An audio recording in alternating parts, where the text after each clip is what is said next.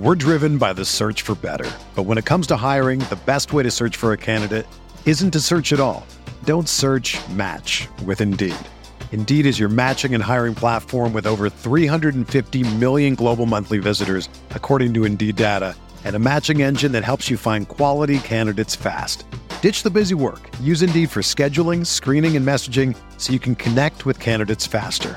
Leveraging over 140 million qualifications and preferences every day, Indeed's matching engine is constantly learning from your preferences, so the more you use Indeed, the better it gets. Join more than 3.5 million businesses worldwide that use Indeed to hire great talent fast. And listeners of this show will get a $75 sponsored job credit to get your jobs more visibility at Indeed.com slash BlueWire. Just go to Indeed.com slash BlueWire right now and support our show by saying that you heard about Indeed on this podcast. That's Indeed.com slash BlueWire. Terms and conditions apply. Need to hire? You need Indeed.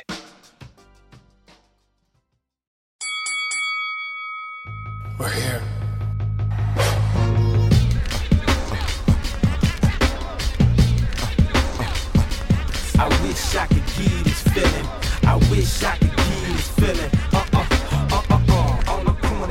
What up, everybody? Welcome to another episode of the Corner Podcast. Kel Dansby here with the old man Andreas Hale. It is good to be back midweek. Not too much on the boxing and MMA front, but there are a lot of fights announced that we will get to. Some inked, some in pencil, but a lot of good moving and shaking in the boxing realm. We also got to talk about the Charlo Castano undisputed fight that just happened last weekend, ending in a draw. We got to break that down, how Dre saw it, how I saw it, what is best for both of them moving forward. We'll talk about that. We'll talk about the UFC. Miesha Tate returned last week, had a big performance. And then, of course, they have a card this week with TJ Dillashaw returning for completely different reasons than Miesha Tate returned. So we'll break all of that down in the final segment today. But it feels good, Dre. It's been a while. Let me, ah, let me stretch real quick. I don't know what hot takes are going to come out today. We get to talk hip hop, and it's been a, a hot second since we got to just chill, open the show with a straight hip hop first segment all the way through. Not just verses, not anything else. This is hip hop going on in the world this week. Tons of stuff coming out. And before we get to kind of the usual breaking down the double XL freshman cover, we have to start with something that happened today in the hip hop world. And that's Royce versus Lupe. They've been on this, they have a podcast together. They've been talking shit to each other on social media, friendly back and forth. And it led to today them both releasing diss tracks because they've been talking about this on their podcast. Like, who's the better rapper? They've been going through their catalog, like, yo, you're dope, but I'm better. And they've been breaking stuff down. And today we get diss tracks from both Lupe and Royce to each other. Man, this is fun. I, I like this. I like friendly beefs where they still try to roast each other. This is good. We need more of this. Yeah, I mean, I was up in the, you know, looked in the, in the morning. I, I don't listen to Royce and Lupe's podcast, which is weird because you think I would, because as much as I like Royce and Lupe as MCs, but I don't. And I happened to come across this, and I saw uh, Royce's diss. Then I went back and I was like, wait, what the hell's going on? I saw the whole thing with like Young Guru and um, a few other cats on IG Live, and then you know Royce sent Lupe to put his shirt on, and Lupe said it just the shit just got weird. And then this diss track, and then when I woke up this morning, Lou had already responded. Um, I will say this though, it is teetering into personal territory because once Lupe said, "I wish they would have took you instead of Biz Markie," I was like, eh, "You kind of went a little too far right there." Everything else, you know, is fine, but death you know, because they're they're cool, but it's not like they're like best friends. And then you say, you know, I wish somebody took your ass instead. Oof, that's a big one. That being said, this was incredibly entertaining. These two are two of the best rappers on the planet, in my opinion. Um, technically speaking, I don't. I pff, there's a very short list on who's better than Lupe. I don't know who it is, to be honest with you, in terms of like technical skill, double, triple, quadruple entendres. It's very, very short list, sir. Very maybe it's Royce. list. Was it was it just Royce? Royce is close. I, I still put Lupe above Royce. I mean, you you're getting into the the Rakim stages of it. Um, and Rakim just did it first. I still say Lupe does it better. You're getting into the Black Thought territory. You're you're getting into some rarefied air. I- to be honest with you, Kendrick, Kendrick, when he's in his bag, man, but te- I'm talking about. I'm talking about not not making great songs, right? Like Kendrick can make a great song. yeah, But when it comes to straight rapping, not even necessarily battle rapping, straight rapping, like rapping as poetry, there are few, if any, better than Lupe. Like, yeah, I love Rakim. Like, Rakim laid the groundwork for this. Lupe just took all that and is improved upon all the building blocks of the MCs before him. I listening to that, his response, which was the same night, it's ridiculous. oh, it's just it's easy for him. There's like so because of that, I went back and I hadn't listened to SLR, the original SLR, in Oh. years, and I just, dude, I forgot how like ridiculous he got off on that joint, and it's like, and it makes me, I'm like, damn, and I love, look, I love Royce, but damn, this is like. There are again few, few who could touch Lou. Royce, Royce is in the realm, but still, Lupe is absurd as a rapper. Like he's he is the epitome of everything that the double XL freshman list enjoys. like he's the epitome against that. He's like the paradox. Like I don't think anybody on that freshman list, like if you listen to that freshman list and you listen to Lupe, like I don't see how you can pull it off. I think your brain would malfunction. Like that super Lupe backpack rap, super scientifical, like the shit that the common man makes fun of of super dope rappers. That's what Lupe is. But he was on the cover. How mind-boggling is that? How Exactly. crazy is it that it's changed that much? That you Uh-huh. get one of the I think you can't even argue. One of the top three most technical rappers of all time was on the cover. And now now I boy, I can't name one person on this cover.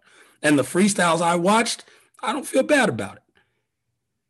Yeah, no, fuck all that. It's um, Oh, it's ugly, but I, I love that. I love the friendly competition. Uh, I get the line you were talking about, but even then, I think they just entered it into it. It was like, yo, we're just gonna rap. Like we're not taking anything personal. be uh, careful, Roy. Look, We man, shall see on the podcast. I mean, they, again, I, when they I'll break say it down this. on podcast, we shall see. I'll say this. I've known Royce for years. He didn't respond to my text last night, right? Like I texted him late last night. I was like, "What's gotten into you?" Like, because that shit was the. I mean, it's the lambda lambda lambda shit. If you're a Revenge of the Nerds movie fan, you understand the reference because he's going at lose, you know, Revenge of the Nerds mixtape series. And I was like, "What's gotten into you?" This morning when I heard Lupe's response, I decided not to text him again. Maybe he was. I, did- I, was like, I'm not going to text Royce right now because I know Royce. And although, like, Royce isn't a, he's not, uh, I'm trying to figure out how to explain this. From the years that I've known him, he's not necessarily a very playful guy when it comes to threats. Like, he doesn't take that shit lightly. He's a Detroit dude at the end of the day. Yeah. So, I like, when I heard that bar, I was like, ooh, he ain't gonna like that one. So yeah, I mean, you know, possibly these two keep it, but it just feels like there's so much tension. Even on the podcast, I, I started listening to a few episodes. I was like, it's like they like each other, but they don't. It's Yeah, like it- it- it's, it's, two competitors all the time. Like it's they're together because they're contrarian. yeah, and it's like who's and this is gonna sound ridiculous if somebody's gonna say something, but between those two, who's Scottie? When I when I say who's Scottie, I mean Scottie Pippen, because I get that feeling in the room, like with those two, like the air is thick, and now that they're doing this, one of them has to be Scottie. You both can't be Jordan, Yeah, it's tough. and neither of them is gonna take a step back. Th- They are the only person that Royce puts above him is. It's M, which he's passed M a long time ago. Yeah, but you if know, we're just, just keeping it a buck, but he'll never say that. yeah, of course he'll never say it. It's a man who put him on. It's a man who was there with him day one when fucking Royce had like locks. Like they've been down like four flats for two decades at least, minimum. Yeah. And Eminem at one time was the greatest rapper in the game. At one time, the subject matter never changed, but when you when we talk about straight technical and lyrical ability, not necessarily content, Yeah, M would be the Lupe level of that, but Lupe's never fallen off. Can't say the same about him. So no, Lupe the longevity again, trumps it. my only issue with Lou has always been the same issue that I've always had with Lou. Lou makes great songs like he could say, "Oh, I'm gonna rap about like the letter Q, like food to start with the letter Q, like white man can't jump," and he can make it he can make it a dope concept. But is it a dope song? And that's always a challenge with Lupe. Because sometimes you don't want to think that hard. There are people that listen to Lupe songs like Mural, and Mural's incredible, Oh, one of the best rap songs ever. but the average Joe is too much. It's literally it's like get this weight off of my shoulder. I can't. This is too much. It's too That's much. fair. And Lupe has a hard time in his career. Like, yes, he's had like Daydream. Yes, he's had Superstar. But then you get to like the Lasers territory when he was doing an album that he pretty much didn't want to do. And when it came to him t- trying to make songs and the things that he passed up on, like he- he's not like a um. Passed up on airplanes. That's tough. I mean, Right. words I never said, but still tough. No, he pa- yes, he passed up on airplanes with Bruno Mars. Like he oh, but there's another song he passed up on that went to Bruno Mars. Oh, uh, nothing without you. He passed up on that. Yep.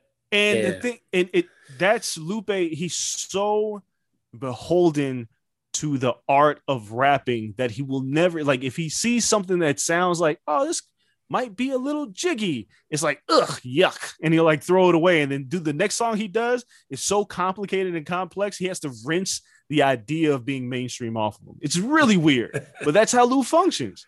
That's his only fallback because he's not accessible. He's not as accessible as Royce. And even Royce is not terribly accessible. But Lupe, man, go go on the, the block. guy's a Shaolin monk. Like for real. Like motherfucker uses swords and shit. Like he's Go- he's really there. go hit the block with some 21 year olds right now that are listening to like Roddy Ricch and shit, and go play like Lupe's mural and watch their face.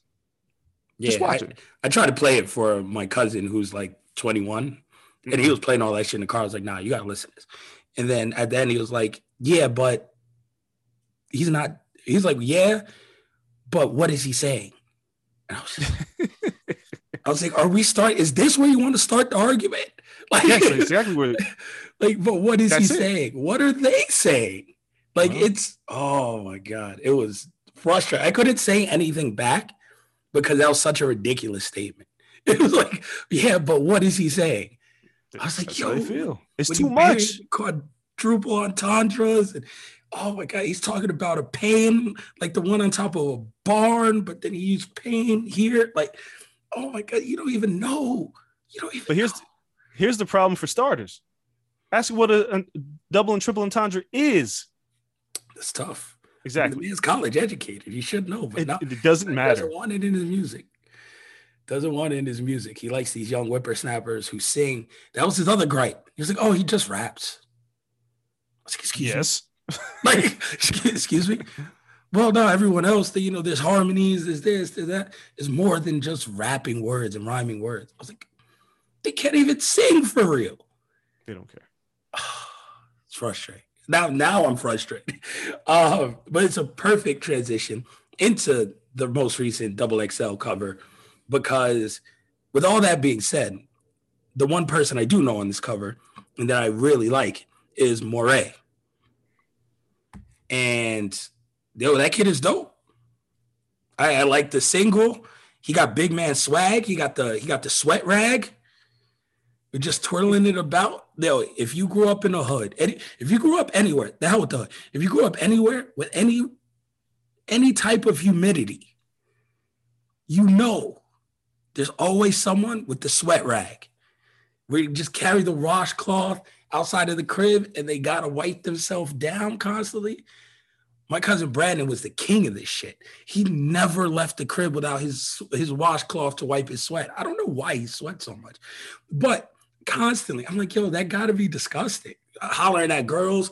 He, he I'm dating myself, but he had like the the South Pole fit with the cartoon characters. Ooh, you the set, With the yeah, Jabot with the Tweety jeans. with the Tweety birds and shit. Yeah, with the Jabot jeans and shit. And um, we used to rock the the headbands, like the N1 headbands. Oh lord. Yeah, that when he got the the stripes in the middle, the three stripe. I remember it to this day. It was all white, but it had the dark blue and then the sky blue in the middle. And he had that. He'd be out like Boulevard Mall hollering at girls. and he's chilling and blah blah, and got the sweat rag. I'm just like, yo, this can't be cool. But no one ever complained. Um, yeah, it's just ridiculous. Everyone knows someone with the sweat rack. And to get fancy, like if he knew it was a super hot day, he used to put water on it, then throw it in the freezer, and it kind of freezes over. And then you, when you hit the streets, it's like an ice cold joint, and it will melt throughout the day. There was there was levels to this shit, but again, that's one of the things I like. And the songs by Morray is dope. Um, he was also just on J. Cole's album. He redid the Pharoahe Monch part in that sample, um, in the song he sampled from Styles P. So that was dope. He crushed that. Um, over the freestyles, he saved that poor girl's freestyle, or he tried to. It was still horrible, but he had to start harmonizing and singing in the background, doing ad libs because she was so bad. And let me look up this woman's name. Her name is, Is Co- Coy I don't care. Ray? It's Benzino's daughter. Benzino's That's- daughter. that's her. Listen, not one of her fans know who Benzino is. Yeah, they do. Somebody watches Love and Hip Hop or Oh, Oh, somebody- maybe, maybe, yeah. maybe. They that's just- where that's where they know him from. Like Yeah. Stevie J. No one knows what Stevie why Stevie J is on the show if you're under 25. no. Just know him from Love and Hip Hop. Yes. Uh we talk about this double XL freshman list every year. And this is the, the first year that I can legitimately say I looked at everybody on this list and I was like, I don't give a fuck about anybody on this list. Like at all. You're super old man now. Yeah, like th- it was this was the day where I was like, like you sent this to me because I don't first of all, who cares about double XL? Second of all, like seriously, who cares about double XL? Like double XL used to be the place where Elliott Wilson used to work. Um, Rob Markman used to be there. B. Dot wrote for there. I've written for double XL. My man Aqua, like some true luminaries in this culture. Kathy Iandoli, who's got a book on Aaliyah getting ready to come out and working on a book with Little Kim. Like there were some incredible writers there. I'm not saying there are no dope writers at double XL. I'm just saying that the culture has changed. And when I looked at the cover of this and I was like, who the fuck are these people? And I was like, I've completely because, because this is what what happens. Like Coi Leray, for instance, when I shit it all over a freestyle, people were like, "That's because you're old." No, it's not. It's the the music that that they chose all follows the same theme, and because of that, I can't fuck with it. But there are 20 year olds, there's 24 year olds, dope. Like it, like just a few years ago, Chance the Rapper was 21 Yeah. and making dope dope music. Vince Vic Mensa, I was just listening to Vic Mensa's in a in a tape today, and I was like, damn, what happened to that guy? Even though he still makes music, but I really like like orange juice and orange soda and all that shit. But young rappers can still be dope. Cordae is super dope. Yeah, Cordae is incredible. I love Cordae.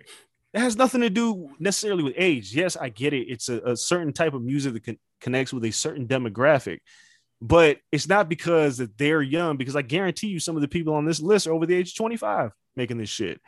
But I, man, I looked at this list and I was like, woo, Pooh Shiesty, nope. Flo Milli, Flo Milli's all right. But no, none of these people I'm going out of my way to check out. I know the Toosii dude just because he walked out uh Shakur Stevenson at the last fight. Oh boy, yeah, that's true. Um, Um, yeah. 42 Dugg. 42 Dugg. Is that his name? 42 Dugg. if you can't say his name, you don't know who he is. So Yeah, 42 Dugg. I know he got a song on the radio. I don't know exactly how it goes, but There's I know a- the the young kids like it. It's on the radio. Who listens to the radio? I don't know, man. That's a good. That's a good thing. I don't. I don't know. He got a song on TikTok. You want me to say that? That's where all the kids find music. Yes, Like, are you the, doing numbers? Like, do you got to dance on TikTok? Like, what, what's it. going on here?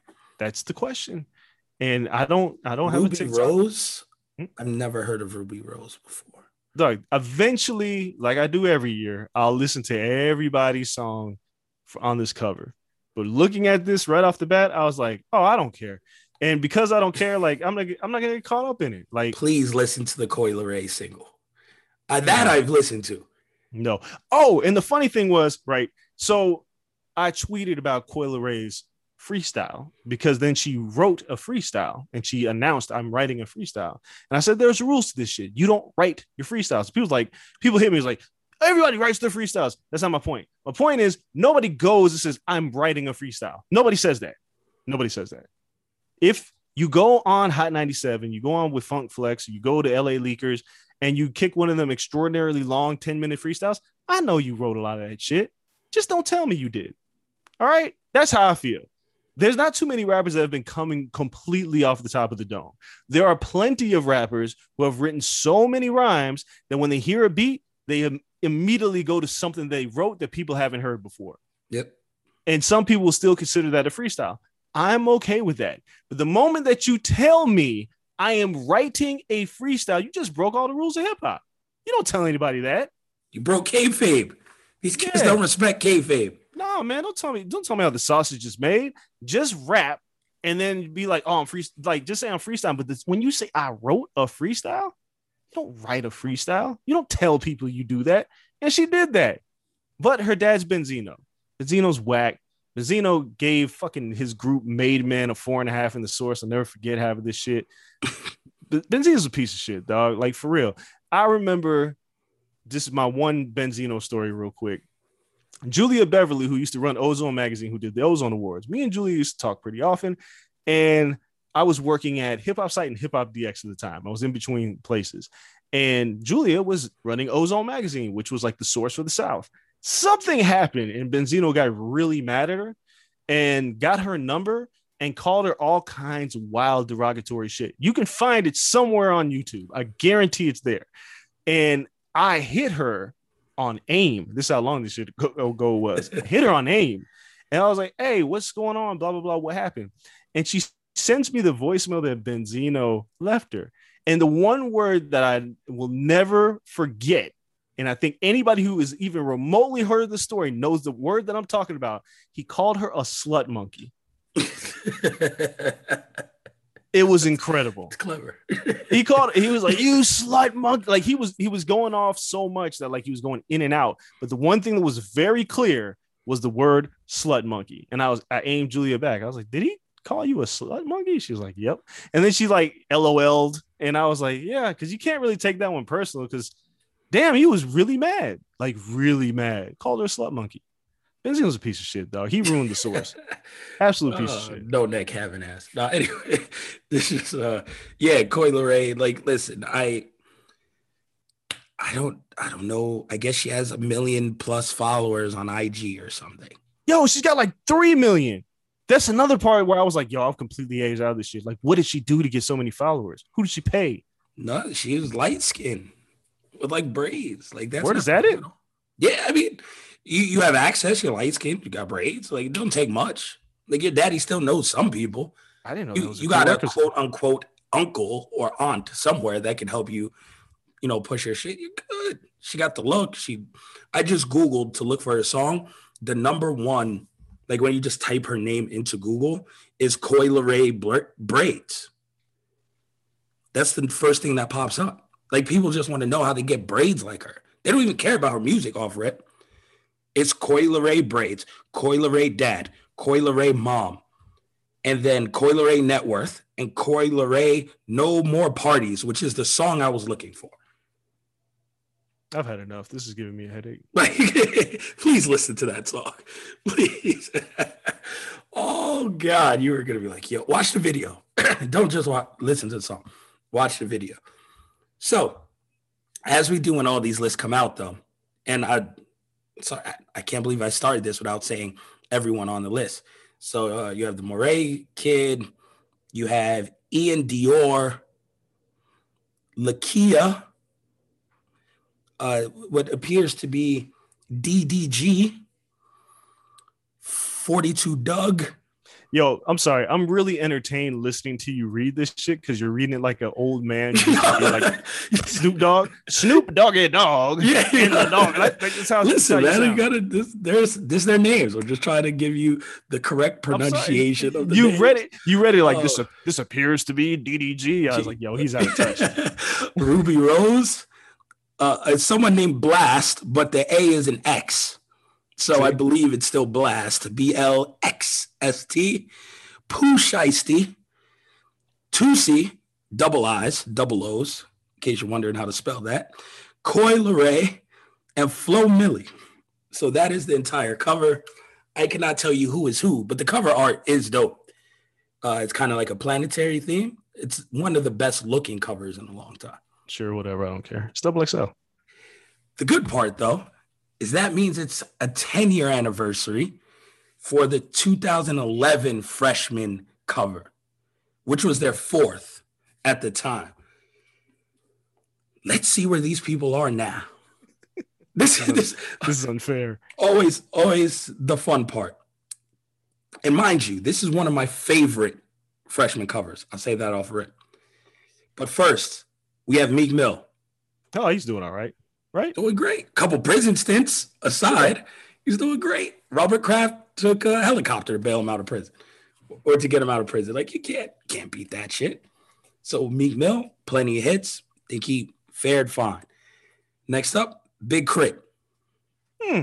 I think he did all right. Don't you? Listen, shout out to Justin Ivy. He might be the only person I know who's a bigger K.R.I.T. fan than me. Like K.R.I.T., if you put the Mount Rushmore of the 2010s up there, K.R.I.T. gets my final spot. So, yes, K.R.I.T. on the cover doing the salute. Gotta love that. Next, CyHi the Prynce. Incredibly talented MC. Probably has not reached his potential as a an artist, but Didn't His- bomb out. no, he didn't. He's he's very dope. The next person did though. The next person, Lil Twist. Where the fuck is he? You know what?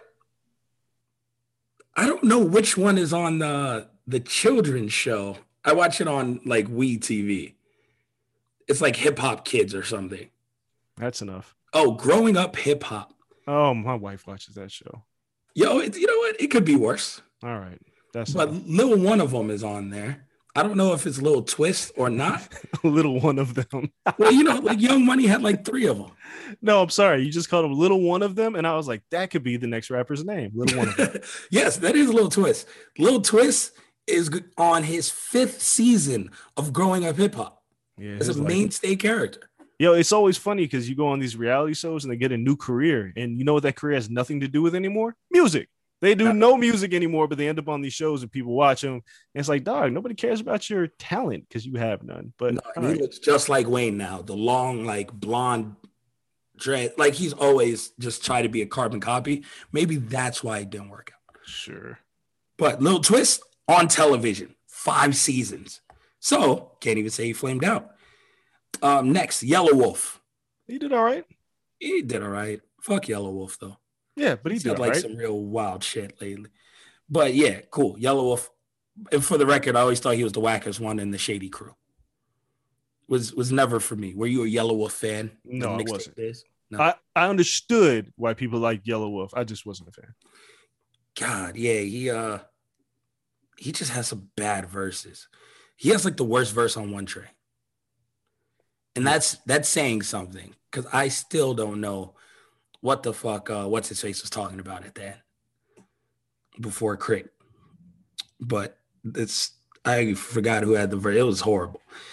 And then, but still, Yelawolf worst verse on that song. Then Fred the Godson, Rest in peace, Fred. R.I.P. Fred. Damn, Corona, back yo. to back RIPs on this one. Good lord. Yeah, for coronavirus and all that stupid shit. Like, um, Fred passed away not too long ago. That hurts. Fred was also talented, great freestyle rap. Talking about freestyle, like Fred could spit. Mixtape scene, Fred had joints. So Fred still talented, but okay, he didn't reach his potential. But R.I.P.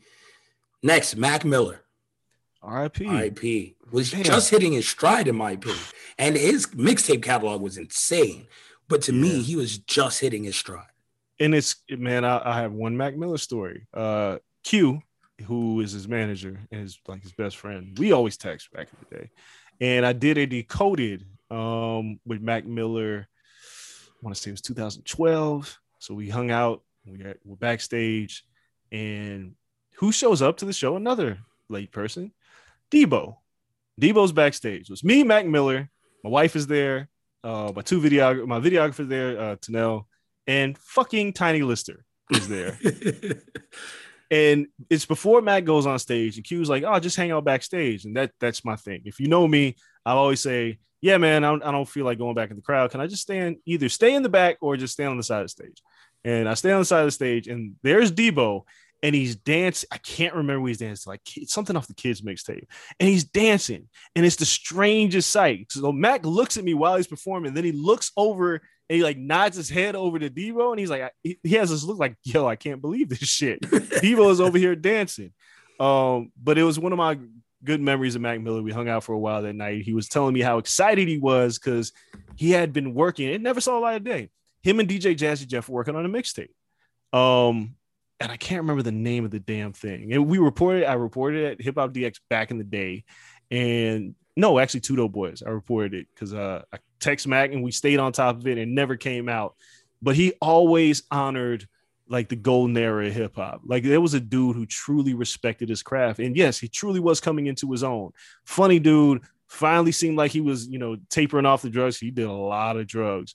Uh, but unfortunately, he's no longer with us. But that's two people on this list in 10 years that are gone Fred the Godson and Mac Miller. Um, that's crazy to me. Absolutely yeah, crazy. Wild. Um, next, YG. Hey, fuck Donald Trump. Listen, the man's, done well for himself. Um, yes. Probably my favorite debut album out of this cover. K.R.I.T's tough, though. K.R.I.T's debut album was dope. But YG, I mean, there's just, come on, that shit I we talked about albums that aren't classic, but I would like I would say they're classic in my book. That YG album is that for. So YG done well for himself and put mustard on. So yeah, YG is fine. Next, Lil B. Yo, the Lil B era is one of the most fascinating eras in like social media. Swag. BasedGod. Still, the Lil B curse was a thing. They were covering it on ESPN. It's it was so weird because Lil B, you know, with the pack and you know, vans, got my vans on, but they look like sneakers. And all of a sudden, he was a fucking weirdo too. Met him a few times. He's a weird dude. But all of a sudden, it was like it became a phenomenon. Like what what did he do to get to this level? But yeah, he's done all right with himself. He had a song with 9th Wonder, Bass in Your Face was really fucking dope. If you haven't heard it, go find it on YouTube. I was like, what is this? It's incredible. But yeah, Little B's done all right. He still got he still got white girls writing their name, his name on their feet, on their hands. Yeah, Very strange. I don't get but it. Okay, but you follow if if you're not followed by Lil B, what are you doing in this world? Yo, Lil B like, and John Cena like Twitter. Lil B, John Cena, and Taye Diggs follow everybody. And so it always makes me laugh when somebody's like, "Yo, Little B," or "Yo, Taye Diggs," or "Yo, John Cena's following me." They follow everybody. the ultimate cosign right there. But yeah, Lil B. And by the way, my favorite Lil B verse is still Grove Street Party. Okay. Lil Wayne mixtape. Absolutely murders that verse. Incredible. Uh, nothing's on beat. You, Blueface owes an entire career to Lil B. Pretty much. And kids have no clue that like Lil B, whew, come on. He was the official Tishel blew up. So Lil B, great Kenny, that's not a bust. Lil B is dope. Kendrick Lamar. Yeah, that's that's the one who has the best debut album out of everybody on here. But okay. You said Damn, that's true. Uh yeah. But I think Kendrick's done all right by himself, right? He's done okay. Yeah, I think he's, you know, people may know him. Yeah. Um, I mean, he has like three or four classics. Yeah, you know, he's got a Pulitzer. Depending on who you talk to. he does have a Pulitzer. Um, no, so Kendrick, amazing. This was Section 80s Kendrick, 2011. Yep. Well, actually, yeah, right, right around 80 Section 80 just dropped. Yeah, yeah. I think they shot this cover. If I remember, I talked to Tom. I think they shot this cover after Overly Dedicated. Actually, oh shit.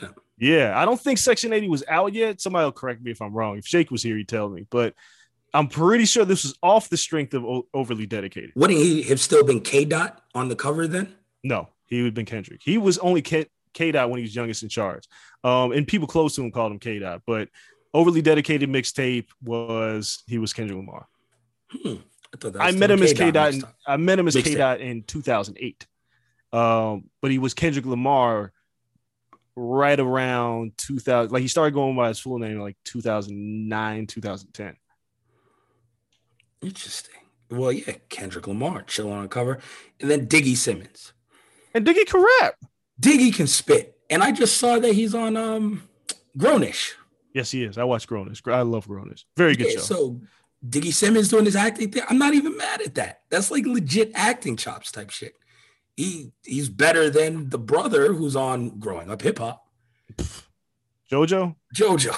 Yeah. the whole family's on Growing Up Hip Hop except Diggy. So that Yeah. tells you something. So he's he's doing well for himself. You know, as a matter of fact, the whole family is on there. And I watched a episode uh last week, and Angela was dating uh the boxer dude. She was not Yeah. anymore. Oh no. Mm-mm. Well, ain't that something? Well, For those who don't know, it's Daniel Jacobs. who Daniel. Jacobs. Yes. Yeah, that's what she was dating Daniel Jacobs. Uh, he won that fight too, questionably against Gabe Rosado. Yes. But they're showing the lead up to that fight, and I was like, oh, look at this shit. But yeah, no, Diggy is not on that show. He has a real career. Yeah, so exactly. yeah, so Diggy's doing well. I mean, you look at the entire cover. Twist. I mean, you say whatever you want about Fred the Godson. I thought he was dope. And that's about it. Out of 10 people, one person bricked. Yeah. Everybody's had some sort of career. Now, there, people will say that, well, these guys on this cover prove it. There- there's a big difference between what some of these guys are doing and what you think they're doing. They might have a song. Holler at me in 10 years and let's see who's on this cover that we were talking about 10 years from now. Nine out of 10 ain't bad. Like nine out of 10. Like you you hit on nine out of 10 when you say these guys are next. You're listen, you're doing pretty well for yourself. But again, stuff was different. Writing was different. Sitting down with music was different. So how this was selected, I'm sure, is a lot different 10 years ago than how it is selected now. Absolutely. because it's just followers and who has this TikTok dance out. So we'll see. We'll see where these people are in 10 years. It's always fun to look back. I will I will go out on a limb and say all of them except one will still be around. Or excuse me, will not be around.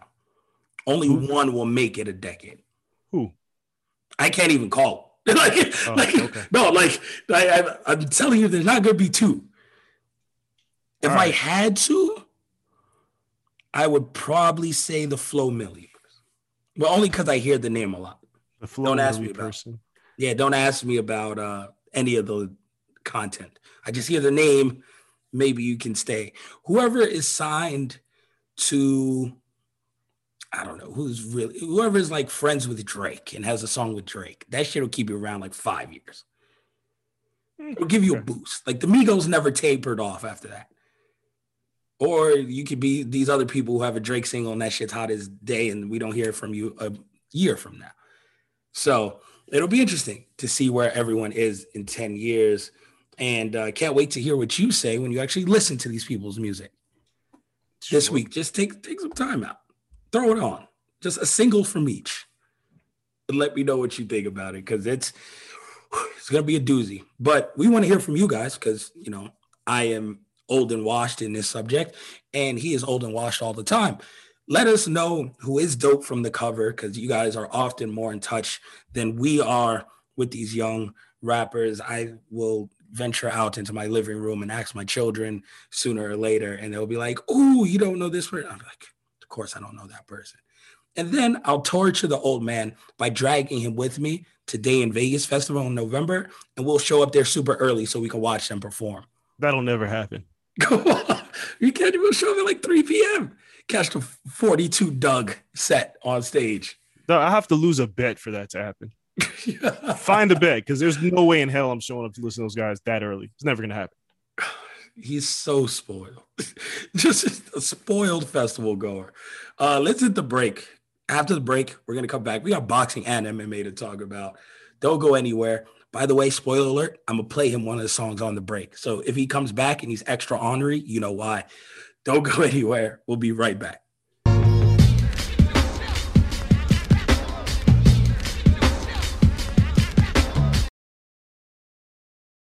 Hey everyone, it's Lindsay Rhodes, and I've got a new podcast, The NFL Road Show.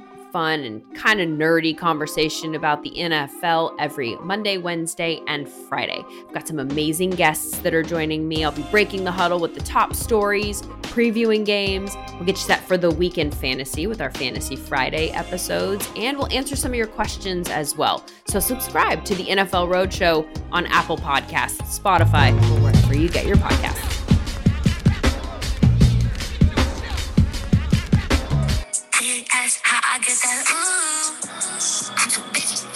In this money, in.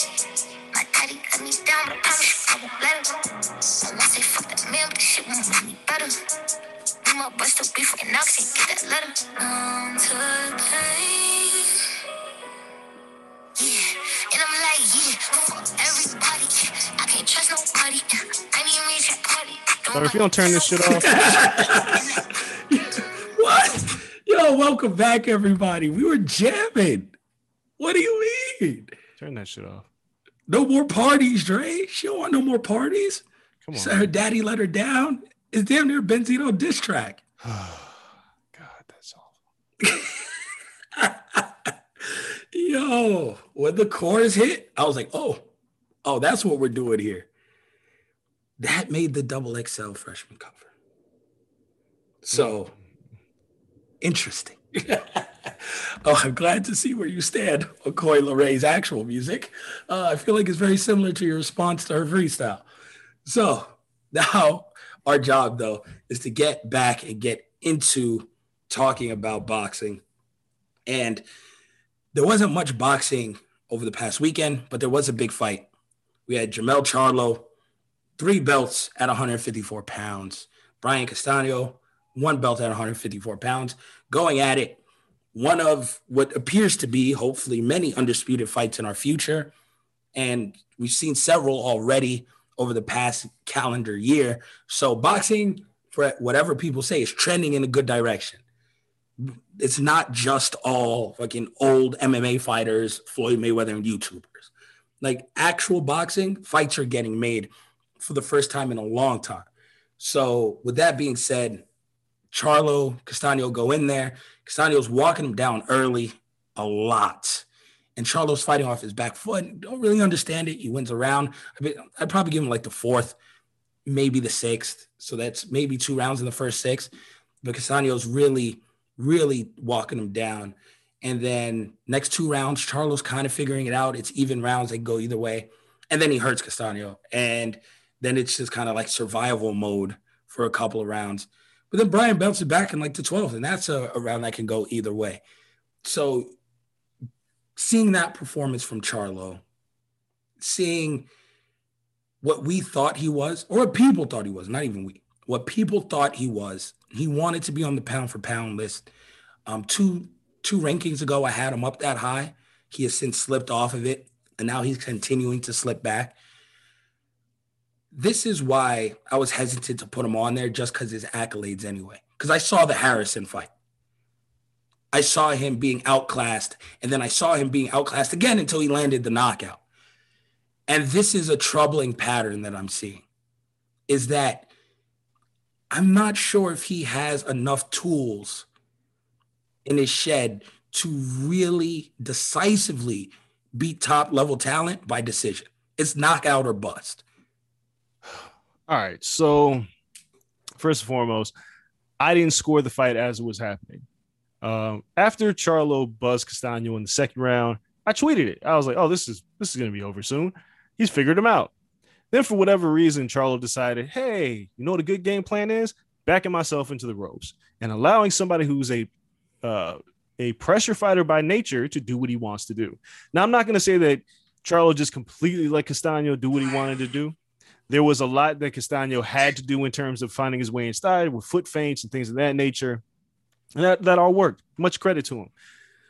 But I stopped scoring the fight. And then all of a sudden I'm looking up and I was like, yo, I think he's lost like four rounds in a row. Um eventually this fight is called split draw. We'll talk about that 117, 111 scorecard, which was looked like it was somebody who, was watching the uh, Suns Bucks game that night and was like, that's the score of the game. So that's score my scorecard. Uh I guess that's what happened. But Char- Jermell Charlo, I have always said he's not the better Charlo. Jermall's the better Charlo brother. Jermell looked good against Jeison Rosario. The 154 pound division isn't really that great. So when he goes into this thing like, why am I not on pound for pound list? And then he takes a shot at Terrence Crawford. And I'm like, all right, dude, there's a reason why. Because we look at your resume and with, with Bud, you're right. Bud doesn't have the, the best list of names on his resume. But you know what Bud does? Handle his business every time. Goes out there and beats the dog shit out of these guys. It like that's what Bud does. Charlo's not doing that. Charlo's not getting rid of guys he's supposed to get rid of. Castaño's undefeated, yes. But there was nothing about Castaño's style to suggest that he should be a 50-50 fight, right? I think Charlo was a minus 220 favorite. Yep. He should have won the fight. That's what should have happened. He fought a poor fight. And it's not knockout or bust. To me, I think Charlo can outbox a lot of his opponents. It's knockout or bust to Charlo. He fights like he has dynamite in his right hand. He was fighting that fight very similar to how Deontay Wilder fought Luis Ortiz, just waiting for the perfect shot. Well, guess what? You're not Deontay Wilder. You don't have the perfect shot. You need to fight three minutes every round to win your fights. You should never take your foot off the gas. You should never look for the perfect shot. You should never look for the highlight reel. You're a really good fighter, but you, you're not a knockout artist. And that's, I never had him close to my pound for pound list. And when I say close, it's like 15 to 20, maybe. There's, I think, but I mean, people were really like, yo, you don't have him up there? What do you mean? Like, no, Dog, like no. belts don't mean everything. Like my eyes tell me he's not one of the 10 best fighters in the world. dude, there are guys that are not on the pound for pound list, like Sean Porter. I put Sean Porter above Jermell Charlo. Sean Porter Sean has a, Porter beats him, by the way, if they fight. yeah, but I'm just saying, in terms yeah, of what what. Sean Porter has done, I, pro- I I could put. I mean, look, I'm gonna be honest. I think if Danny Garcia goes with the 54 and fights Charlo, that's a very intriguing fight because they're both very similar in like waiting for the perfect shot. It could be boring as fuck. I don't know. but I think those are two guys who are really good, but they're not, to me, they're not pound for pound guys. You have Tank Davis, who's not on the, a lot of people's pound for pound list. Anthony Joshua's not on people's pound for pound list. You mean to tell me Jermell Charlo gets over Anthony Joshua? Yeah, you're bugging. No, man. Like that's that's not happening. There's Dimitri Bivol. There's Caleb Plant's not a lot of people's pound for pound list. I think Caleb Plant is better than Jermell Charlo. I think David Benavidez is better than Jermell Charlo. Is Caleb Plant better than Jermall? I don't know. I don't know. The problem with Caleb Plant is that he also falls victim to the fact that he hasn't really fought anybody. Like when he fights Canelo, I think we'll all get a really good idea of how good Caleb Plant is. But Caleb Plant, to me, passes the eye test better than Jermell. I don't know about Jermall. I don't know about Jermall. But that being Jermall's said, best win is J Rock. yeah, and he fucking obliterated him. Um, but he's looked good in fights. Like he fights every minute of every round for the most part. Yeah. Caleb Plant's not a big puncher, but boy, he's a hell of a boxer. Watching Caleb Plant fight, I'm like, yo, he fights. He he doesn't take rounds off. He's really good. How can I can never put Jermell over these guys?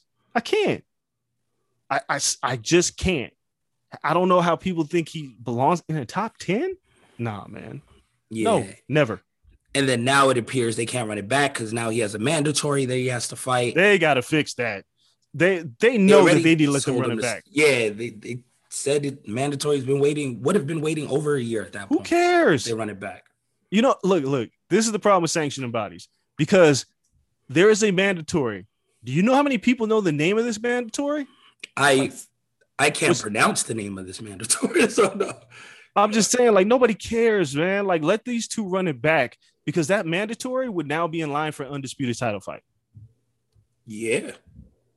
I mean, The that's it. mandatory should wait. yes, he should chill. Like the sanctioning body should say, okay, look, um, pay him because he doesn't. I'm sure he doesn't make a ton of money anyway. So pay him like a hundred thousand dollars to step aside. He'll get his turn. Go take another fight. If it's too dangerous, oh well, then just wait. But the Castaño and Charlo have to run this back. They have to. I think I think Charlo wins the rematch because I think he fights a better fight, and Derrick James gets so. in his head early. Derrick James, that I had a problem with how Derrick James was cornering him. I had a problem with Derrick James Really? waiting until the ninth round to say you need a knockout. Yeah. In, in round six, he should have been on. He would been like, Jermell, what the fuck are you doing? in round six, he's still trying to like tell him, like, yo, just try this. He was being nice about it. Yo, just do this. Try this. Don't don't let him back you into the ropes. Like giving him just little tips. I understand, like, it's hard to be like, yo, we need a knockout. It's the sixth round. The fighter would be like, what the fuck do you mean? Like I got half the fight left. You don't even have to tell him you need a knockout. You have to tell him stop waiting. What are you waiting for? What you're doing is literally when you giving. let your hands go, you're fine. yeah, like what are you waiting for? Get your back off of the goddamn ropes. Use your jab. Derrick James, he's a great trainer, but I think his he should have gave Jermell a sense of urgency. Like in the sixth round, be like, "Yo, I think you're losing five rounds to one." At this point, you're gonna need a knockout. If you don't get a knockdown, get to work. That's interesting. Before we go on talking about some of the fights that are um, either confirmed or in the works, you bring up an interesting point. Can a trainer be too much of a friend and not enough of a coach? It happens. Uh, This it's not like surprising. It happens. Um, but I don't think it happens for somebody like Derrick James. I don't. I think it depends on what the trainer is looking at because sometimes trainers look at what their fighter is doing, and sometimes trainers look at what the opponent is doing. And I think Derrick James was looking at Jermell Charlo and going, "Okay, do this, do this." But instead, he probably should be looking at Castano and was like, "Hey, man, he just won like four rounds in a row after getting buzzed in the second. He got hurt bad in the second round." Yeah. Now he's come back and won three, at worst, three of the next four rounds. That's when you got to be like, all right, I need to watch what Castano's doing because Jermell's not doing something, and it's him putting his back on the ropes. So, but it it happens. I've seen trainers just not being good trainers, man. They they just That wasn't a 10 8 round, by the way. One judge gave that a 10 8. Guy doesn't touch the ground, it's not a 10 8 to me. In boxing. well, mm, I don't know. I I could see 10-8 rounds when guys are still on their feet and just getting completely owned. And Castano was getting owned that round. I'm not mad at the 10-8. I'm not mad at it. That made uh no, I guess it didn't make a difference because it would have just been another draw. Yeah, I mean, still had a that 117, 111 scorecard. Yeah. How the fuck did Jermell Charlo win nine rounds? That that got man. Look, here, got here's dude my, got a promotion. hey, here's here's what needs to happen, and and every uh, athletic commission in every state should do this. When there is a shitty scorecard, they should require the judges to go to the post fight press conference and answer for that shit. That's tough. I don't know if Hey. they get paid enough for that. Hey, but if if you if you are taking because it's a job, you take a job, you are scoring fights. If you turn in a completely ridiculous scorecard, it shouldn't happen all the time. The judges should not always be there. But if there is a scorecard that is literally turned completely upside down, Now, a 115, 113, we're talking about 117, 111. That judge needs to go in front of the press and explain his goddamn self. I Uh, bet you, left- I bet you be Left like careful next thief in the time. Yeah, I bet you be careful next time. That you got to hold these judges accountable, and especially in Texas because they always fuck up bigger in Texas. Oh, always, constantly. So you mentioned that fight. Now we have we talked about a couple of the other people, but we will, you know, jump back around Canelo versus Caleb Plant. Looks like it's in the f- home stretch for September 18th here in Vegas, which will probably be at the MGM. I love fights at the MGM. They uh put in for T-Mobile, but as my daughter has let me know, Billie Eilish will be at T-Mobile. Yes, iHeartRadio Festival. You ain't Yes. beating that shit. No, they are not moving for Canelo. And oddly enough, UNLV football has a home game at Allegiant Stadium that day. So they Yeah. cannot do it at Allegiant. Well, UNLV football, they could play that game in Aviator Stadium in the minor league ballpark. Nobody gives a shit. I mean, Sam Boyd is still there. Like technically, you can play one game at Sam Boyd. Just get him out of here. you just send them back to their old shitty home. No, sorry, I know uh, we said y'all could play in here, but it's Canelo. Like Canelo. y'all, y'all are gonna sell two thousand tickets, three thousand tickets in the stadium. Canelo's gonna sell seventy. So yeah, UNLV might have to bounce, but that's not an option. It Looks like it'll be at the MGM, which means the price of the tickets will be a lot higher. But the atmosphere is incredible. Nothing beats just being able to walk downstairs and just be caught in the madness. And you know what this means, Dre? It's What? single. them. It's uh not single. them- It is No, Mexican Mexican. Independence Day weekend. Yes. If it's at the MGM, we have the true return of urban loitering. Oh yeah. The Latino edition. Yes, Um, yes, yes, we do. I, I, I love it. You'll catch us at the whiskey bar post fight, chilling, Yeah, real, yeah. real grown man like, just Oh, yeah. staring there, watching all the shenanigans. Look, man, I keep telling people, people like T-Mobile, I hate it because after the fight, you just leave. At MGM, you just fall into the casino. And when you're in the casino, you know, you go to the bar, you go anywhere. Uh, you just kind of people watch because that's where the hookers are hooking and that's where the players are playing and that's where the urban loitering is in full effect. In the Mexican Independence Day edition, yo, drunk Mexicans are a fantastic group to be around. Oh, amazing. Amazing. And this is one where they probably leave happy. I mean, Probably, yeah. a, a group of angry Mexican fans is a whole different atmosphere. That's scary.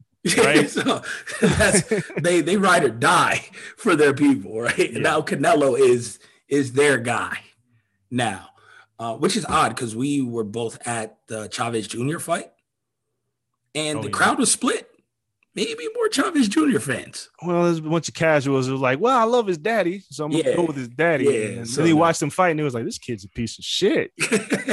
his dad just shaking his head, his head in his hand. But yeah, no, like this time it's going to be all Canelo. It's going to be crazy. So that's going to be a great atmosphere. Um, hope it is at the MGM. We also have Anthony Joshua versus Alexander Usyk. It is finalized. We talked about it several times on the show. Dre, the passport ready? Bags packed. My passport's been ready. Um, as long as COVID doesn't go too much crazier, because like Delta variant is like really kicking it in 2021. Um, yeah, it's more than likely I'm I'm going to be in London, Hotspur Stadium. I'll be there. Uh, here's my question to you: What is the who's got a better chance to win? Usyk over Joshua or Wilder over Fury? Usyk over Joshua. Really? There's more ways for him to win. Yep. He is a top pound for pound guy. He is an undisputed champion at a lighter weight. The thing that he has to overcome is size. That's it. Yeah. Like I, I can't say Anthony Joshua is a more technical fighter than him. No, I don't. I don't. Can't say Anthony Joshua is the better fighter. I damn sure can't say Anthony Joshua has the better chin because he's been chinned several times. So does Usyk have the power at this weight? I don't know.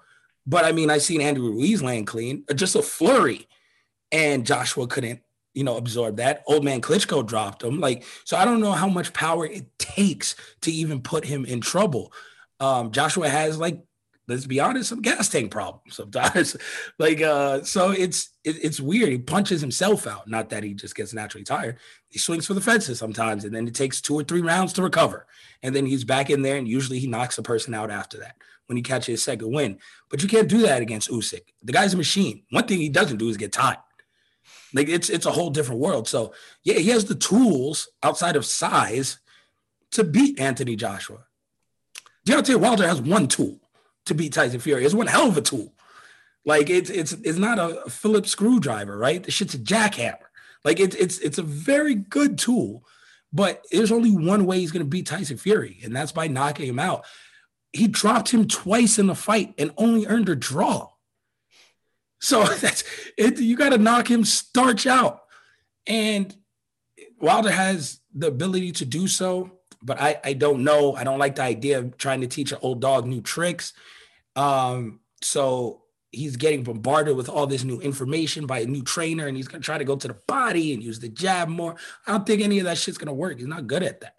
Uh, he's gonna sit back and have to rely on sitting back and trying to land one big bomb of a right hand.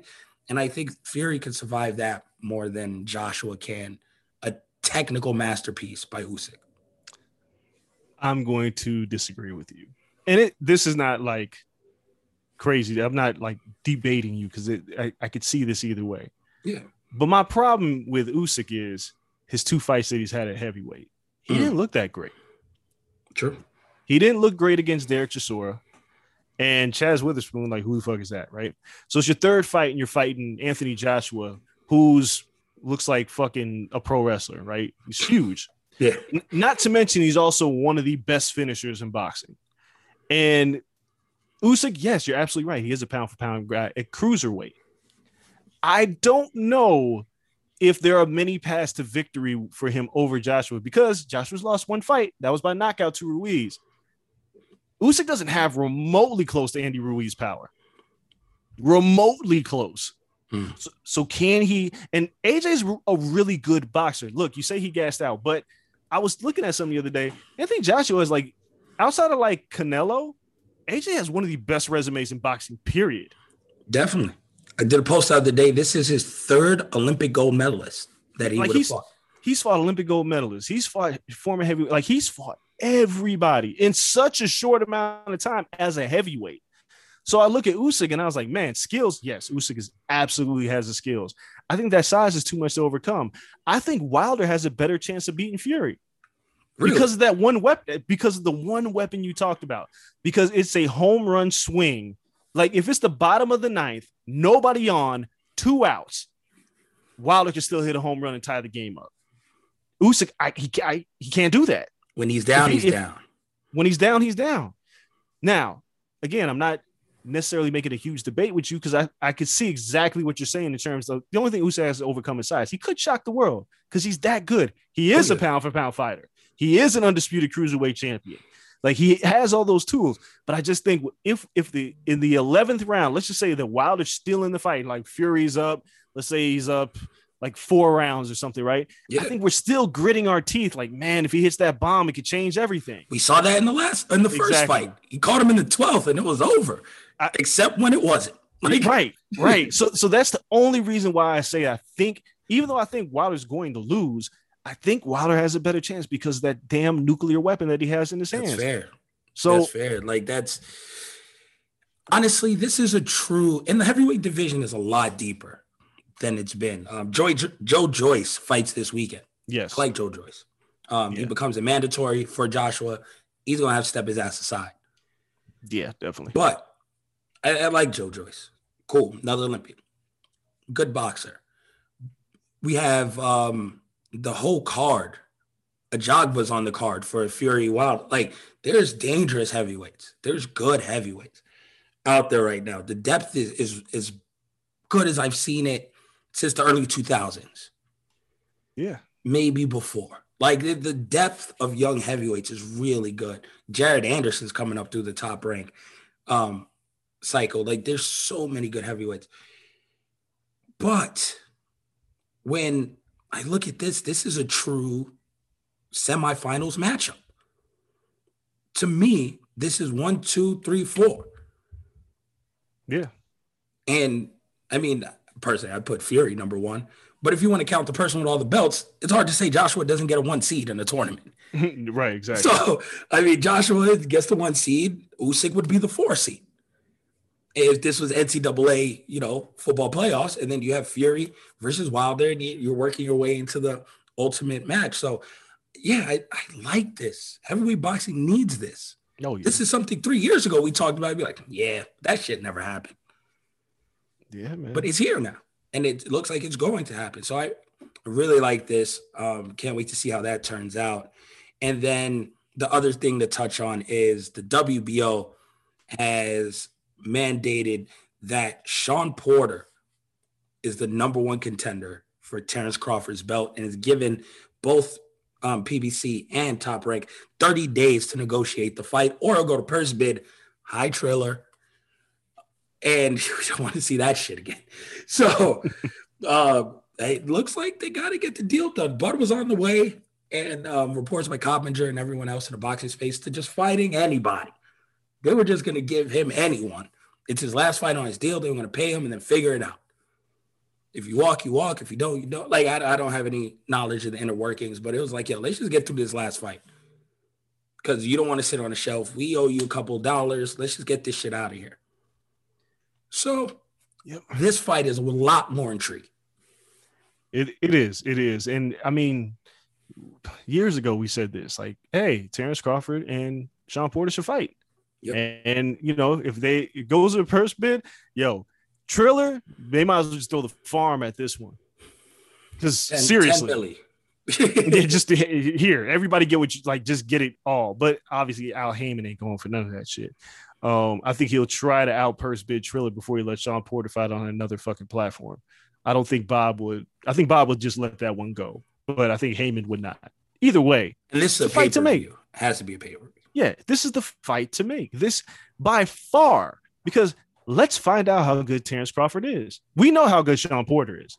He gives everybody hell. So if Terence Crawford uh, knocks him out or were to dominate the fight, then we go, oh, he deserves to be where he's at on the pound for pound list. Yep. He can fuck around and lose this fight. Should or get off the pot. This is what's happening. So hopefully, if this hopefully they make a deal and this fight is scheduled to happen for later this fall, end of the year, because I know Sean's ready to fight. I know Terence he needs to fight, so let's do it. But this is the best, one of the best fights. Well, this is the best fight outside of Errol Spence for Bud Crawford right now. Who the hell is this Ugas fight then? Who cares? I mean, I care. Guy got a belt. Look, look. Vergil Ortiz is fighting Mean Machine. Vergil Ortiz beats Mean Machine. Look, find find a way, find a way to get him over there to fight Ugas. Oh no! I mean, at that point, then he might kill him, but you know. Yeah, no, no, that's all bad. Because then who's getting that belt off? like, no, no, no. Spence would Spence would bounce. Yeah, that's probably happening anyway. But I think Vergil Ortiz is the guy in position now that's like, all right, while you guys are doing this, let me slowly move around this division and get my hands on a belt. And Ugas needs to fight. I don't think they'll do it because of politics, but that's the fight to make. Vergil Ortiz beats Mean Machine. Yes, put him in there with Ugas. And because Ugas is a yeah. completely different fighter than anybody that Vergil Ortiz has fought. Ortiz is the gold champion, WBA gold champion. I don't know what the hell that means. At the care. moment, I I don't know what that is either. Manny is the champion in recess. The WBA world champion is Jamal James. And then Look, Ugas man, is the super champion. I don't care about any of this. There's only a few titles that matter WBC, IBF, WBO, WBA Super. I don't care about the regular title. It's stupid. WBA just be making shit up. Like I'm looking at their rankings right now. Um, Mario Barrios is at six. Dude, they don't. They don't. Fights at 140. they don't care. Like they how are you six at welterweight? They don't care. That's what I'm saying. The only belts that matter are those. I don't care about WBC. Like they had a fucking Juneteenth belt. Come on, man. I don't care about any of this stuff. There's four belts that matter. All that other shit, I don't care. Yeah, it's gonna be uh interesting to see because that's I'm still shocked they didn't overturn it for Pacquiao to get the belt. Me too, but you know, You're fucking up sanctioning fee money. I thought it was all about the money. You would but, think? Yeah, I guess not. So big slate coming up in the fall. It's going to be fun. Let's hit our last break. When we come back, we got to talk UFC. We had a fight last weekend. Miesha Tate is back. Looked great in that one. Got to see what's next for her. And we got to break down this weekend's card. Don't go anywhere. We'll be right back to wrap this up talking MMA.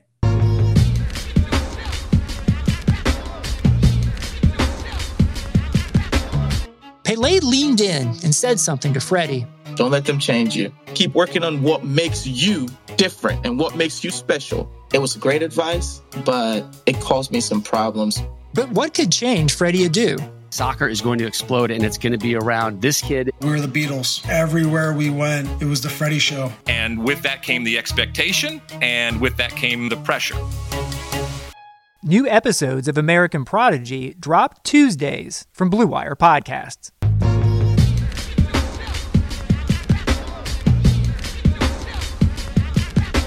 All right, as promised, we're going to talk MMA before getting out of here. Before we talk about UFC's card, from last weekend, Drake, Paige VanZant is fighting, bare knuckle fighting again this weekend. It must be appointment viewing, isn't it? It's, she has the whole weekend to herself. I mean, I'm going to watch it. Paige VanZant and Rachel Ostovich in a bare knuckle fight. Why not? That was the first ESPN, UFC ESPN fight. You, you know, yeah, that's funny.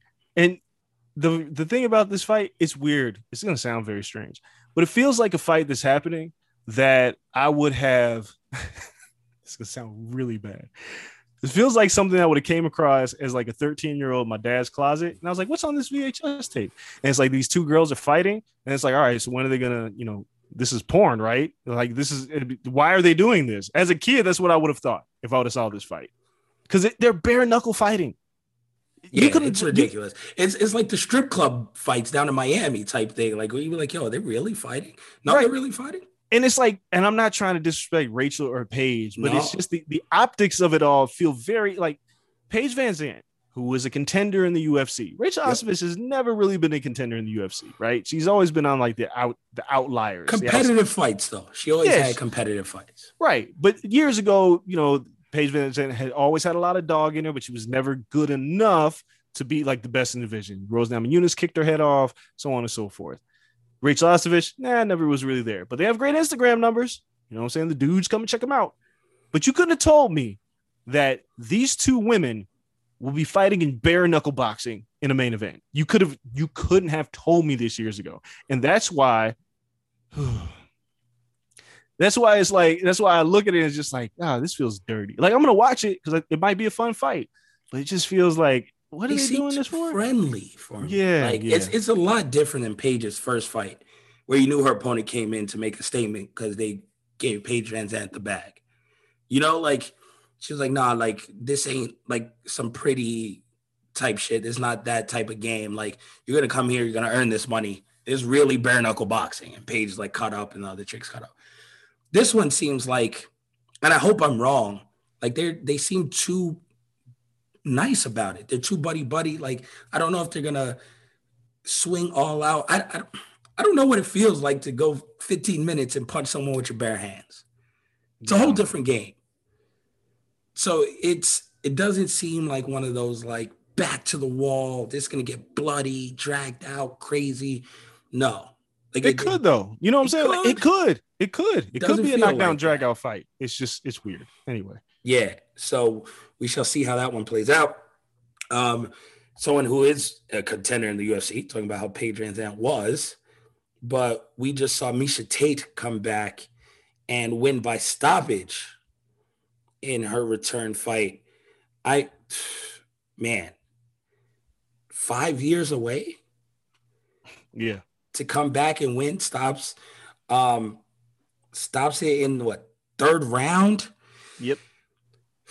She looked good. She looked like Miesha Tate used to look. I, I was scared that the game might have passed her by, but the game after the initial influx of people who are actually mixed martial artists, right? Like it went from Ronda Rousey and everyone being specialists in the women's divisions to everyone's a mixed martial artist. You you see like everyone has multiple tools. It's it's crazy. Joanna's here. Um, you had the lioness come in. You even though Nunes wasn't who she was now back then, but you you saw the transformation. Everyone can do everything. And I was like, damn, I don't know, you know, Rock Miesha Tate is in that Ronda Rousey category. Like, did the game pass her up?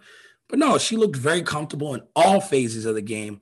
And it looks like I don't know any inside information. I ain't talked to Big Mac about it or nothing, but it looks like she's kept active over these five years. I wouldn't be surprised if she trained throughout and learned some new stuff. I, I think she looks good and refreshed. And I like that there's another name in that division to come through because God, do we need more contenders? Yeah, absolutely. And you know, Miesha Tate has always been, you know, one of the better fighters, and it felt like her heart wasn't necessarily in it. Yes, she got doused in flames by Amanda Nunes. When she lost to Raquel Pennington, it just felt like ah, it doesn't feel like she wants to be here anymore. Um, but now she's back, and will she contend for a title? Maybe. The women's bantamweight division is not exceptionally deep, right? And Amanda Nunes is always looking for opponents. Look, she's fighting Juliana Pena. He's gonna beat the shit out of her. So it's like, hey, Miesha Tate could come around. Obviously, a fight that didn't happen or that should happen is Miesha Tate and Holly Holm. That probably should happen next. Makes a lot of sense to me. Yeah. I mean, what I thought Holly Holm was dominating that fight So Miesha jumped on her like a spider monkey in the last round and choked her ass out. Yep. To become champion. So yeah, run it back. But with that, then I get scared that Holly Holm wins again and then now Miesha can't get a title. Like I, I kind of want the redemption story. I'd give Miesha Tate a better chance of beating Juliana Pena than Holly Holm. True, but here's where so, we're at. Styles make fights. I, I would give her a softer touch than Holly Holm. It's it's like Valentina Shevchenko, right? It doesn't matter who the number one contender is; they're gonna get killed. It doesn't matter who the number one contender is in the women's bantamweight division because Amanda Nunes is gonna eat them alive. So Oh yeah, for quite some time. She ain't getting challenged for a second. Um, other than that, in the car, uh, Islam Makhachev headlining this card. I just call him Lil Beeb. That's so you want it like that's it. He's Lil Beeb to me. Lil Khabib in the in the octagon. He does a lot of the same things. I like his stand up. I think it's more fluid at this stage of his career than Khabib's was. And then when it's time to get busy. He knows he can take the guys to ground. He knows he can dominate there. I love that he was very open and honest. Like, yeah, my corner was telling me to wrestle him take him down, but I, I want to stand and trade. I want to get better at this. This is a different level of a game for him. This, I don't think he was ever in danger. He never felt in danger. This was like, yo, I just need to get more rounds in. This was sparring for him. Yeah. Um Makhachev, I mean, he's you know trained by Khabib. Obviously, Khabib could be coach of the year at the end of the year if he has all these guys undefeated. Um, but Makhachev looks very dangerous. He looks like he's a problem for everybody in the lightweight division. Uh, a lot of people are calling for a fight with Tony Ferguson. Like y'all just saw what Charles Oliveira did to Tony Ferguson. Makhachev is going to do the same fucking thing. Uh, want to do this to Tony? the fight that I do that I am interested in though is Makhachev and Belal Muhammad. I think that's a good fight for the division. And you know, lightweight is crowded up top. You know, you- you got a lot of guys that, like I said, Justin Gaethje still doesn't have a fight. So if you do Belal Muhammad and Makhachev, um, yeah, just just fucking do it. like I don't know what like D, I like DC's um, idea of Dariush. Oh, I'm not. I'm, I'm sorry. That's what I meant. Not Belal. Oh Muhammad. yeah, because yeah, I'm that's welterweight. Belal is up. Yeah, Yeah, he's a welterweight. Uh, that's what I meant. uh, It's Beneil Dariush. That's yeah. the fight to make. Makhachev and Dariush. So Makhachev Dariush, eh, no Beeb. I, I, think that's a good fight for him. I think that's a guy who will push his striking a little more. And Dariush knows what the hell to do on the ground. You know, so it's you got to be a little bit more concise. It's not just gonna be light work, easy work when you're on the ground. Or you're just gonna pummel someone for five rounds like a beep. Can you get a submission against a guy like Dariush? There's a lot of a lot of puzzles to be solved there. Um, I like that. I like that matchup a lot. So I think he showed a lot, though. That was a good win from him. We keep moving on. Coach Khabib is undefeated in the UFC, by the way. Yes, sir. Much, much like his fighting career. The guy can't take a loss to save his life. So that's really cool to see. Now we have another card going down to the UFC Apex this weekend, and uh, we see the return of Maycee Barber. Is this Aaron Pico status where she just working out the kinks to explode and be who we thought she was, or is this a sign of greater trouble? Um. Well, I mean, Maycee Barber Torres. Yeah, Maycee Barber is. I mean, Aaron Pico. Uh, is just he was. He was strangely enough too gifted in too many different areas that he didn't know what to focus on. So he just tried to do them all, and that got him fucked up. Uh, Maycee Barber, I think she's still very young, so I think she I think she'll be okay. I don't know how good. I don't know where her ceiling is. And I don't think we I don't think any of us know. She has a lot of potential. We don't know what her ceiling is. And we may start learning, you know, this week. As long as she stays healthy and she fights regularly, then we can kind of see her because Maycee's what? How old is she? 23. Yeah, she's yeah. There's there's time with her. Um, It's another like Miranda Maverick is just as young, 24. Really good fights lately. She's on a winning streak. So it's it's interesting. They didn't give her a soft toss. No, not at all. Not at all. So she has to go in there and earn that one. Um, Darren Elkins is still fighting. Yeah, the damage. Hey man, he's fun to watch. It's the worst tattoo in the UFC. It is terrible. the damage is on this card. So yeah, I predict blood in that fight. Um, Aspen Ladd versus Macy Chiasson. That's one hell of a fight. Aspen Ladd's another one who's super young. 26 years old, bantamweight division. Um, you know, got beat by de Randamie, but outside of that, she's looked great in every other fight. Beat Kunitskaya at the time that looked like a good win. Sijara Eubanks. She's two or three fights away. But again, talking about people, we need fresh blood in the bantamweight division. Aspen Ladd is one of those people who can deliver that.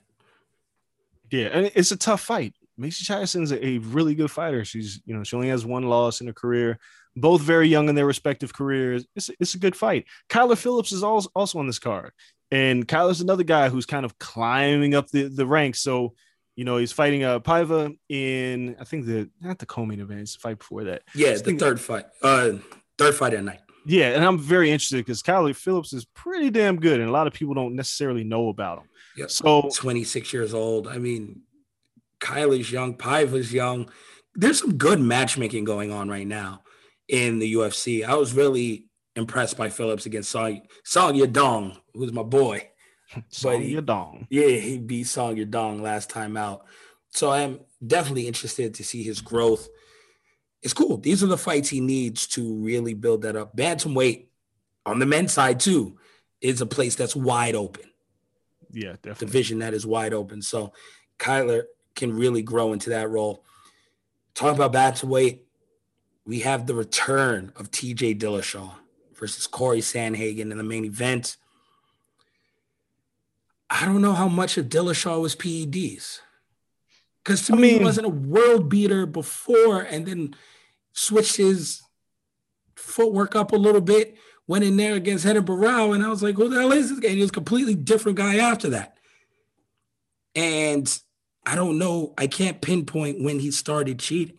Like, where, where was the switch? Well, You no, know, no, no, no. Let's- Garbrandt rocked him a couple times, but that's where- not it. He he he was cheating to make flyweight to fight Cejudo.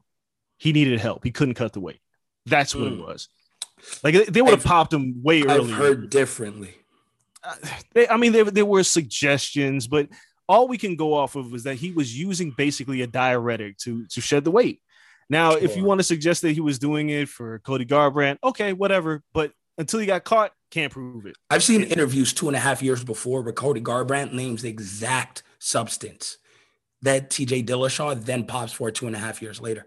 I just he popped two and a half years later. That I mean, that's that's one hell of a coincidence when you name the exact, very specific cheating substance that he has in his system, which yes could be used as a diuretic, but also can be used when you are cycling down. Which whatever it is, I don't know when it was. All I know is when he got caught. My bigger issue with all of this is they're they've been treating this like this is TJ Dillashaw's redemption story, and it's so weird to me. I'm like, yo, he got popped, suspended. He's coming back against Corey Sandhagen, who's looked like a monster lately. Now, TJ Dillashaw, I, I know you said you know he didn't look like a world beater, but he kind of did, right? Like he beat Cody Garbrandt, right? Like Oh yeah, I, like, I was talking about the Renan Barão like before then, you know, Oh, like well, that's when no. the the flip, like the switch flipped, and I was like, oh, this guy's a animal. Well, because you know Dillashaw, he lost to John Dodson in the Ultimate Fighter finale. I remember that. Yep. But Dillashaw always looked like a guy who was next. Urijah Faber couldn't stop talking about Dillashaw to me back in the day. Yeah. So it was Dillashaw always had the tools and he, his striking got together. He's a really good fighter. This with if as long if you take out the element of that motherfucker's a cheater, this is a fucking great fight. Dillashaw is saying like these two, they they couldn't be necessarily more different uh in their styles, but I think it's gonna mesh well. I think we're gonna have a hell of a fight. That being said, I'm picking Sandhagen because Sandhagen, yes, he got wrapped up by Aljo. But since then, That's his only loss in the UFC. yeah, since he's been mowing people down. I don't know if he stops TJ Dillashaw. I think this is going to be a hell of a fight. It could go either way, but I think Sandhagen's momentum versus Dillashaw's time away from the cage could be the perfect disaster for Dillashaw to lose this fight. And I think if he loses this fight, he'll win his next fight. He'll be fine. But this is a this is a big order to come in and fight somebody like Sandhagen who's on the cusp of a title shot. Yeah, I. If it's just a diuretic, maybe it doesn't mess with your mind. If it's not, if it's poor performance enhancing, I have to then wonder: Can you do it mentally? Can you be the same? There's a question marks in your head when you come back. There's all these little things when you know, like, oh, I really can't cheat anymore. There's there's a microscope on me. Give me Sandhagen too by stopping TJ Dillashaw. I I don't know what Dillashaw is. He he has to prove. If he comes out and looks like a million bucks, then oh well, great. He probably gets a title shot. But I I don't know. I don't know what what Dillashaw is. And Sandhagen's been in there recently, like you mentioned, against a really, really murderous row type of guy. Like just talent wise, Frankie Edgar, Marlon Moraes lost to Aljamain Sterling, but look, I mean, it was in the first round, but got wrapped up. The one thing you can't do against Sterling. Before then, beating Assunção, beating um, Lineker. Like the guys had good names in the UFC. He's up here for a reason. So I, I don't think he's ready to, to step off of that throne. I don't think TJ Dillashaw is going to come back in and just be, you know, TJ Dillashaw from 2018. Cody Garbrandt's not Cody Garbrandt from 2018. A lot of things No. change in two and a half years. Very true. Very true. that being so, said, everything you said, I'm with you. I'm picking Sandhagen. I don't know if he's going to stop him. I'm not going to make that pick unless you force me to. Uh, but yeah, but I, I would absolutely not be surprised if TJ Dillashaw won this fight because he's still TJ Dillashaw, and who knows what he looks like if he's cycling off. Who cares? He might come back and be a monster. So we'll see what happens on Saturday night. That is it for us today. We appreciate you guys. It was great to talk hip hop. First time in a long time where we got to dive into something that wasn't a verses in terms of music. So that was really cool. Boxing, a lot of moving pieces, man. It's it's exciting. This is like the last week I can take that deep breath and be like, ah, I get to relax. Because once we hit August, it's it's on and popping all the way through like November. So we appreciate you guys. We appreciate you listening every week. Make sure you follow us on social media at Corner Podcast underscore on Twitter, at Corner Club for Life on Instagram. Follow me at Kel Dansby, him and Andreas Hale on all platforms. Shout out to Blue Wire, the network. Shout out to all of the sponsors. We'll be back this weekend talking pro wrestling, and there's tons to talk about in pro wrestling. Talk about boxing rumors and reports. ain't got nothing on what happened to pro wrestling this week. So make sure you guys tune into that show on Sunday. But for now, we're out. Peace.